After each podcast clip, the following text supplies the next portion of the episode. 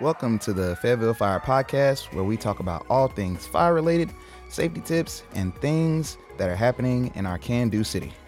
I'm Don Cheetah, Captain Community Risk Reduction, Fayetteville Fire Department. And I'm Demetric Owens, Fire and Life Safety Educator with the City of Fayetteville Fire Department. And our show today is going to be about hands only CPR.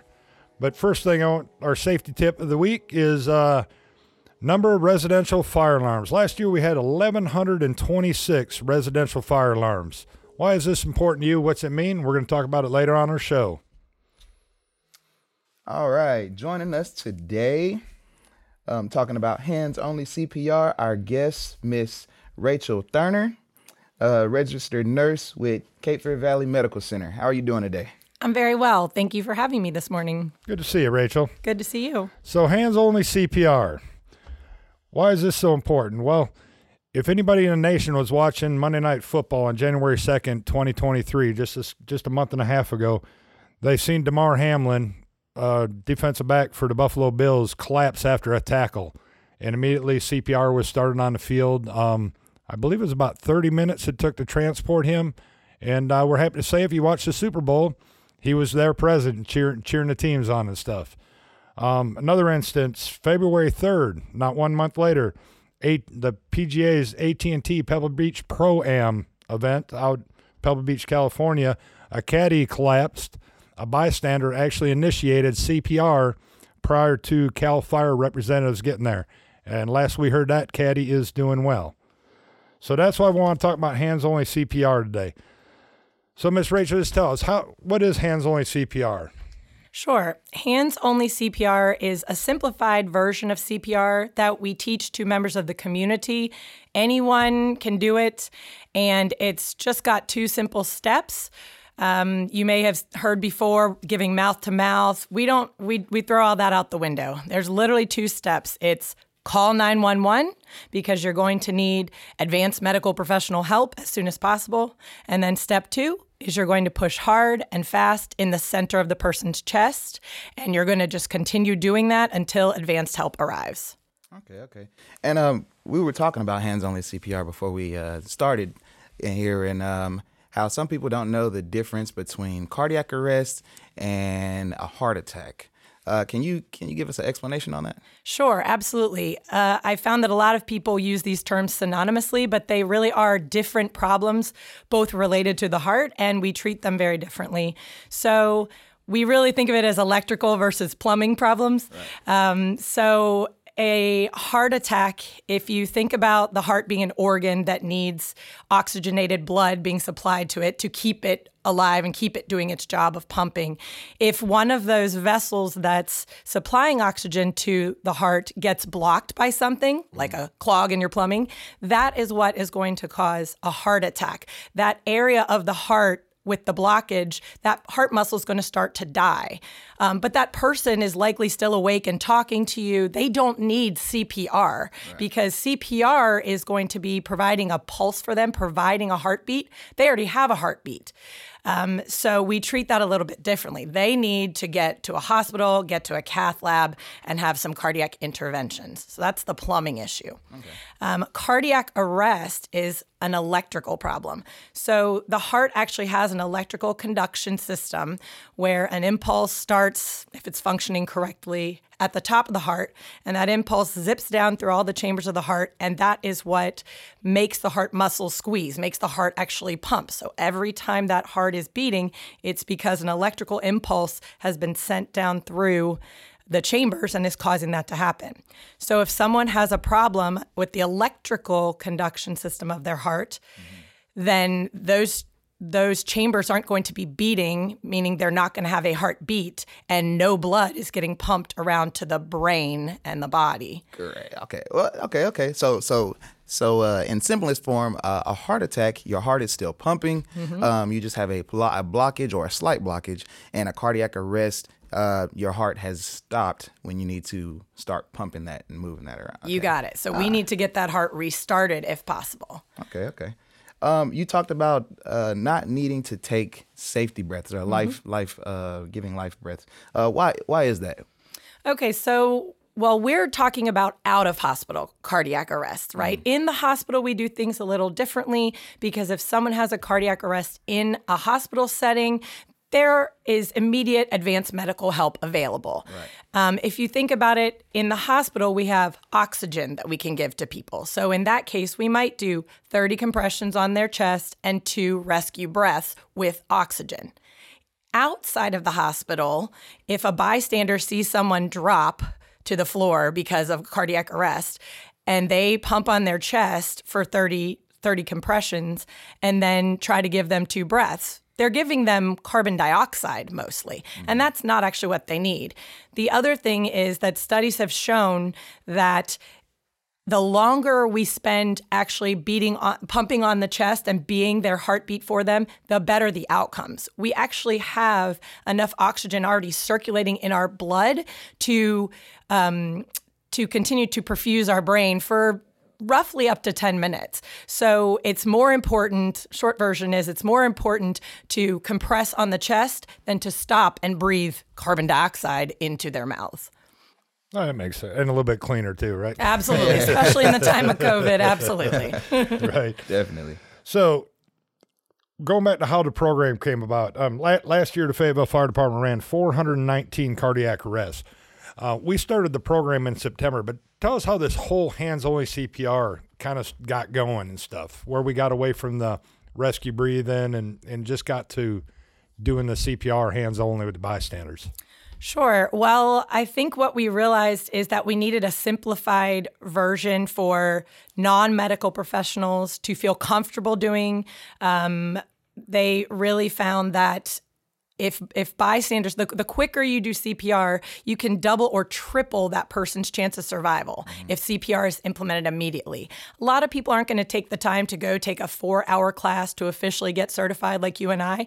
So this is something they can do without fear. They're protected by the good samaritan law. Um, so they're they can do it without fear of repercussions. As long as they're trying to help um, they, they can do that without fear and likely save a life Okay. And talk about a good Samaritan law because yeah, yeah. sure. here's a big thing in today's world. You know, we don't want to touch anybody or sure. hurt anybody because we're going to get sued. Somebody's sure. going to sue us. So tell us about the Good Samaritan law. What that mean? Sure. So the Good Samaritan law means that if you are someone who is trying to help a person who appears to be ill or um, in peril, you cannot be sued. You cannot be held responsible for a poor outcome. W- one example people ask me all the time about is, "What if I break a rib?" Well well, I can tell you that if if I have a cardiac arrest and you are pushing on my chest trying to save my life and you bring me back but you break my rib in the process, I would rather be alive with broken ribs than dead. Yeah. So and, and, we should them. tell everybody hearing that if you're doing correct CPR, you're going to break a rib. You're going to have them odd cracking sounds, and, and exactly. yep. that, that, means you're pushing hard enough to get that heart going. That's right.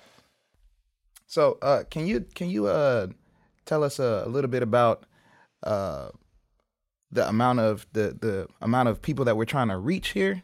Sure. So we officially started this initiative in in 2021 with Cape Fear Valley, and we would like to teach 30,000 people in five years. That's our goal. Um, we teach it for free. We teach it to school groups, uh, community at, at, community events, um, um, places of worship. Um, we'll come to your your place of business. We're at about I think five thousand right now that we've done. So we're a little behind, but we would love to come teach you for free and help get those numbers up. Yeah, and we're talking about numbers. What what kind of difference uh, when you're talking? Let's see, first responders usually take about three to four minutes on average to get to somebody. What, what's that three to four minute mean in, in the survivability rate of a loved one or, or a bystander or somebody you see go down? Absolutely. So yeah, like you said, I think I think five to seven minutes is when we want first responders to get there.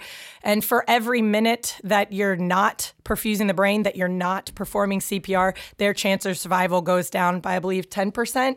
So if they have 10 minutes with their brain being deprived of oxygen, they're dead. They're 100% dead. There's no chance of them coming back. We say time is heart muscle. So as soon as you can start administering CPR, the outcomes are better. Like I said, you can double or triple their chance of survival.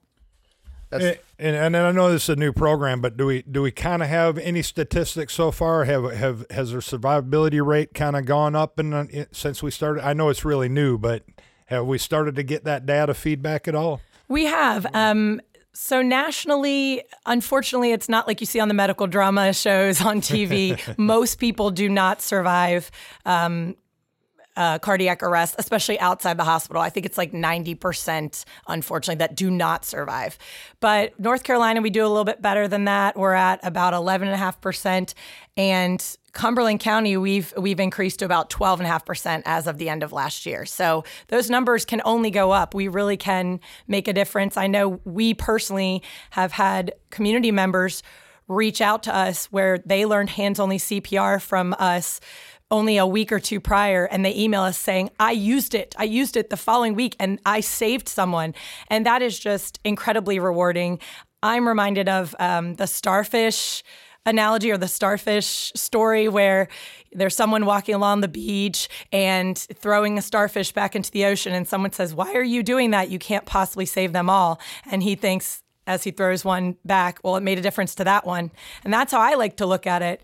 That gives me chills to think about. We can't save them all, but every every one we save is a win. Yes. the more people we train, the more fast, the faster they can get their hands on, the higher their survivability rate goes up. So, and that's the goal. That's the goal.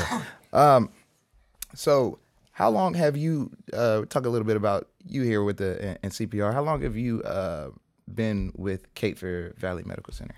Sure. I have been with Cape Fear Valley a little over three years. I have been working as the education coordinator at the Heart Center for about a year and a half, but I've been a nurse since 2004. I have my master's in nursing education, and I've been a certified CPR instructor for two years. Okay. All right. All right.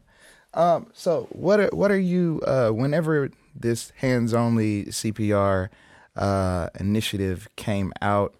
Um, what are some of the the biggest uh, improvements that you're that you're seeing?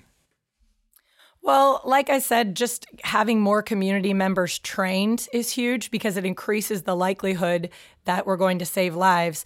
Um, in terms of out of hospital cardiac arrests, about 73% of those happen at home.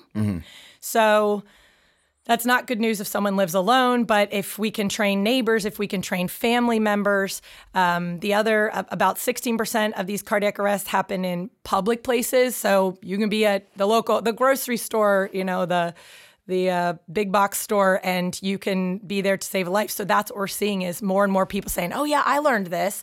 I heard about that." And that's that's uh, that's good there. So over so over fifty percent of these cardiac arrests are going to happen at home, um, and that's that's a a, a good uh, initiative to to start um, for someone to possibly save a family member's life, someone that uh, is close to them, a loved one's life. Um, do you uh, have any information on how they can uh, sign up with you all? Absolutely. So, my boss, Benjamin Beeson, is the coordinator for this entire program. You can call him at area code 910 615 8294.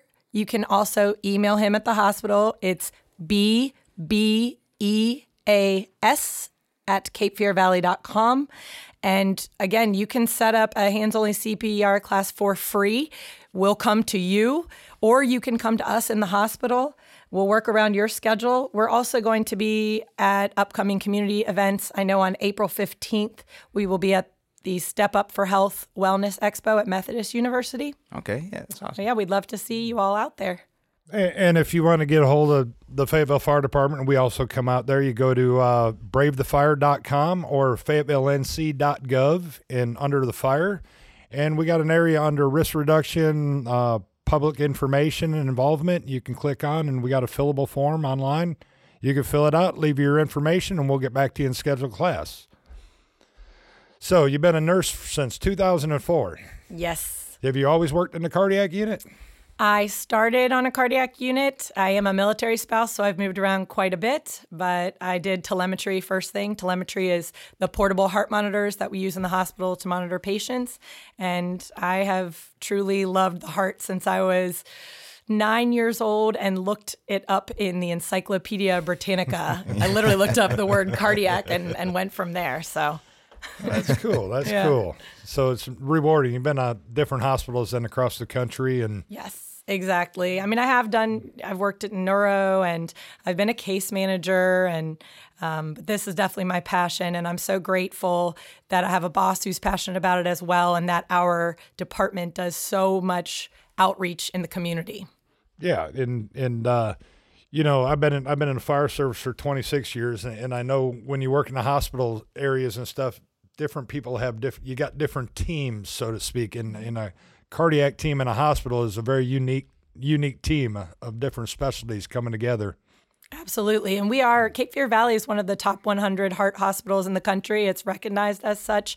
So if we can train community members to keep that person alive until our advanced personnel get there and then transport them to our our award-winning hospital, as it were, they're in good hands and they're going to have much better outcomes. And I've been on the receiving end of that. I've I've worked a, a, a cardiac arrest and uh, been able to talk to the gentleman two months later, and that, there's nothing, no better feeling than you know a, a church member, a neighbor, um, somebody in your basketball league, whatever it may be, to be able to talk to them two months later and say, "Hey, I saved a life." It's nothing more rewarding in my mind. Fine. Absolutely. We actually have uh, the Heartfelt Banquet coming up next week, which, if you're not familiar, that is an event that specifically brings together survivors of cardiac arrest and their families with the medical professionals that helped save their lives, all the way That's awesome. from the dispatchers down to maybe the cardiac surgeon or whatever it was that they might have needed. So, what a great way, you know, to to recognize people and bring people together because we as as first responders or as medical professionals, we don't always see the follow-up, right? The what happens with our actions. We see the immediate results but not the long term. And it's so nice to meet them and their families and just gives you all the warm fuzzies. Yep, yep. and, and I've been fortunate to be a part of that. But it, it is, uh, you get on the fire truck, you go to a call, you get done with what you're doing, you go back to the firehouse, and you never really, for years, never really knew what the outcome was. And and thank you all for putting that together. That we actually have a beautiful dinner and you know get to meet people you survived and their family members, and it, it's very gratifying. So, uh, back on the the hands only CPR, uh, could you give us a, a quick um, rough draft of you know the the steps that you're going to be taking if uh, somebody if you do witness a cardiac arrest out in the public? Absolutely. Like I mentioned previously, it's only two steps. The first thing, of course, is going to be call 911.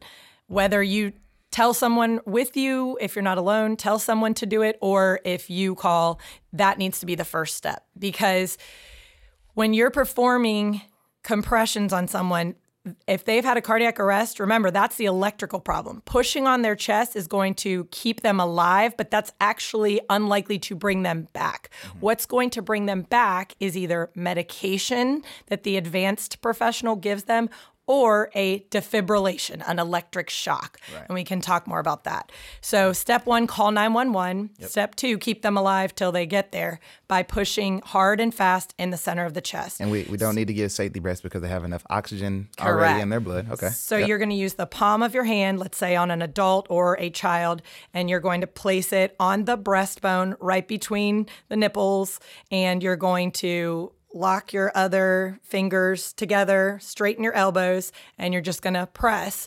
And we like to say the compression rate is 100 to 120 beats per minute, mm-hmm. but that's hard for people to remember. So we just try to have them sing the famous song by the Bee Gees, Staying Alive. Staying alive. Which, yeah. you know, if you want to go ahead and give us a little ah, ah, ah, staying alive. Staying Staying alive. alive. And Dee, truly, didn't- Dee, I didn't even know you were old enough to remember that show. but that's what we do. And that makes it also fun when we're teaching people. It kind of keeps it relaxed, but that really will be in your head. And that way you know how fast to go. Keep the rhythm. Staying on the beat. So Yep. call 911 and then push hard and fast in the center of the chest to the tune of the Bee Gees staying alive. Yeah, yeah, yeah. And an important point: make sure you keep your elbows and arms straight and locked. Use, use the weight of your body to do the compressions. Um, Yes. un- unless you're a big bodybuilder that lifts thousands of pounds a, a week, um, you're going to wear out pretty quick. So you use the weight of your body and it'll help you last longer. That's Yeah. right. And Uh, do do I have time to talk about AEDs real quick? Oh yeah, Absolutely. yeah. Okay. Yeah. Because this leads us into so we said that that pressing on that chest is going to keep blood pumping throughout the body, keeping that brain alive. But we need to bring the heart back. We need to get it out of a bad heart rhythm, get a, a good normal rhythm started. And like I mentioned, that either is medications that an advanced medical professional will bring or if you are in a place where they have an AED, this is an automated external defibrillator, or as my students like to say, the shock thingy, right? The ch- clear. If so, look in the community. I encourage you to go out and look in your community. This, these will usually be um, on a wall somewhere with a sign above it that says AED or says defibrillator. This is at the gym, it's at place of worship, the airport, the mall, schools. Um, they're about $1,500. So you could buy one even for your home if you wanted. They're not cheap, but they do bring people back. And the way they do that is that they have pads that you apply to the body. It shows you right on the AED machine where you place the pads on the person's chest.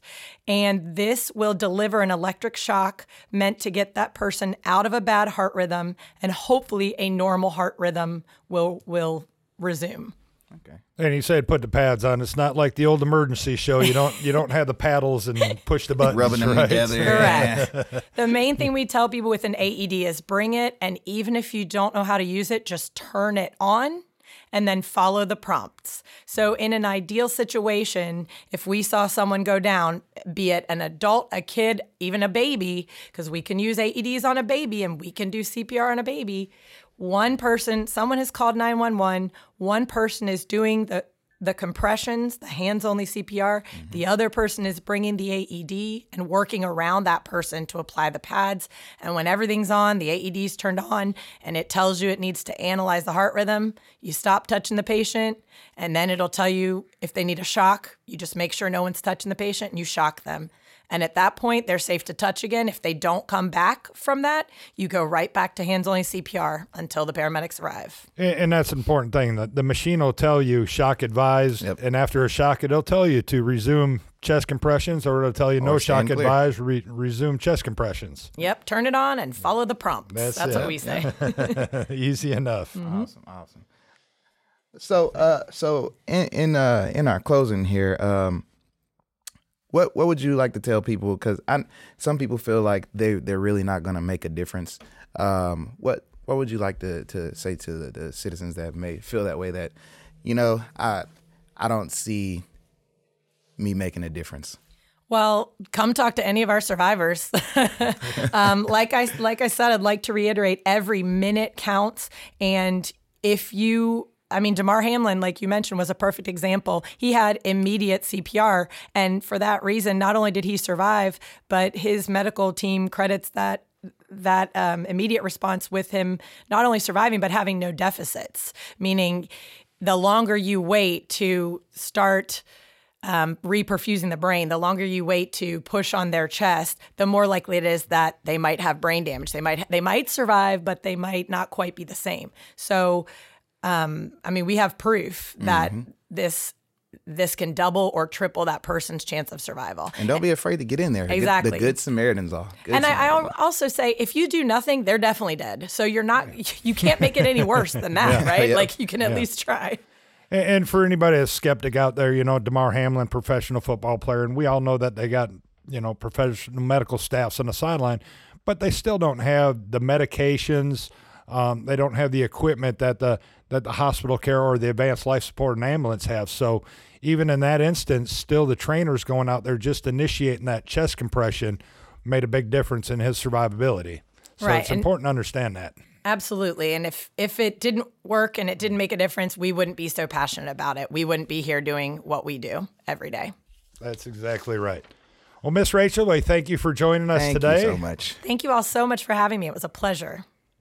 So we talked earlier in the show about residential fire alarms. Last year we had 1,126 residential alarms. What does this mean for you? Well, what it means for you is most people don't know we get these fire alarms from our company, ADT, CPI, whatever the company may be. We get them installed and we don't keep up with the alarm systems.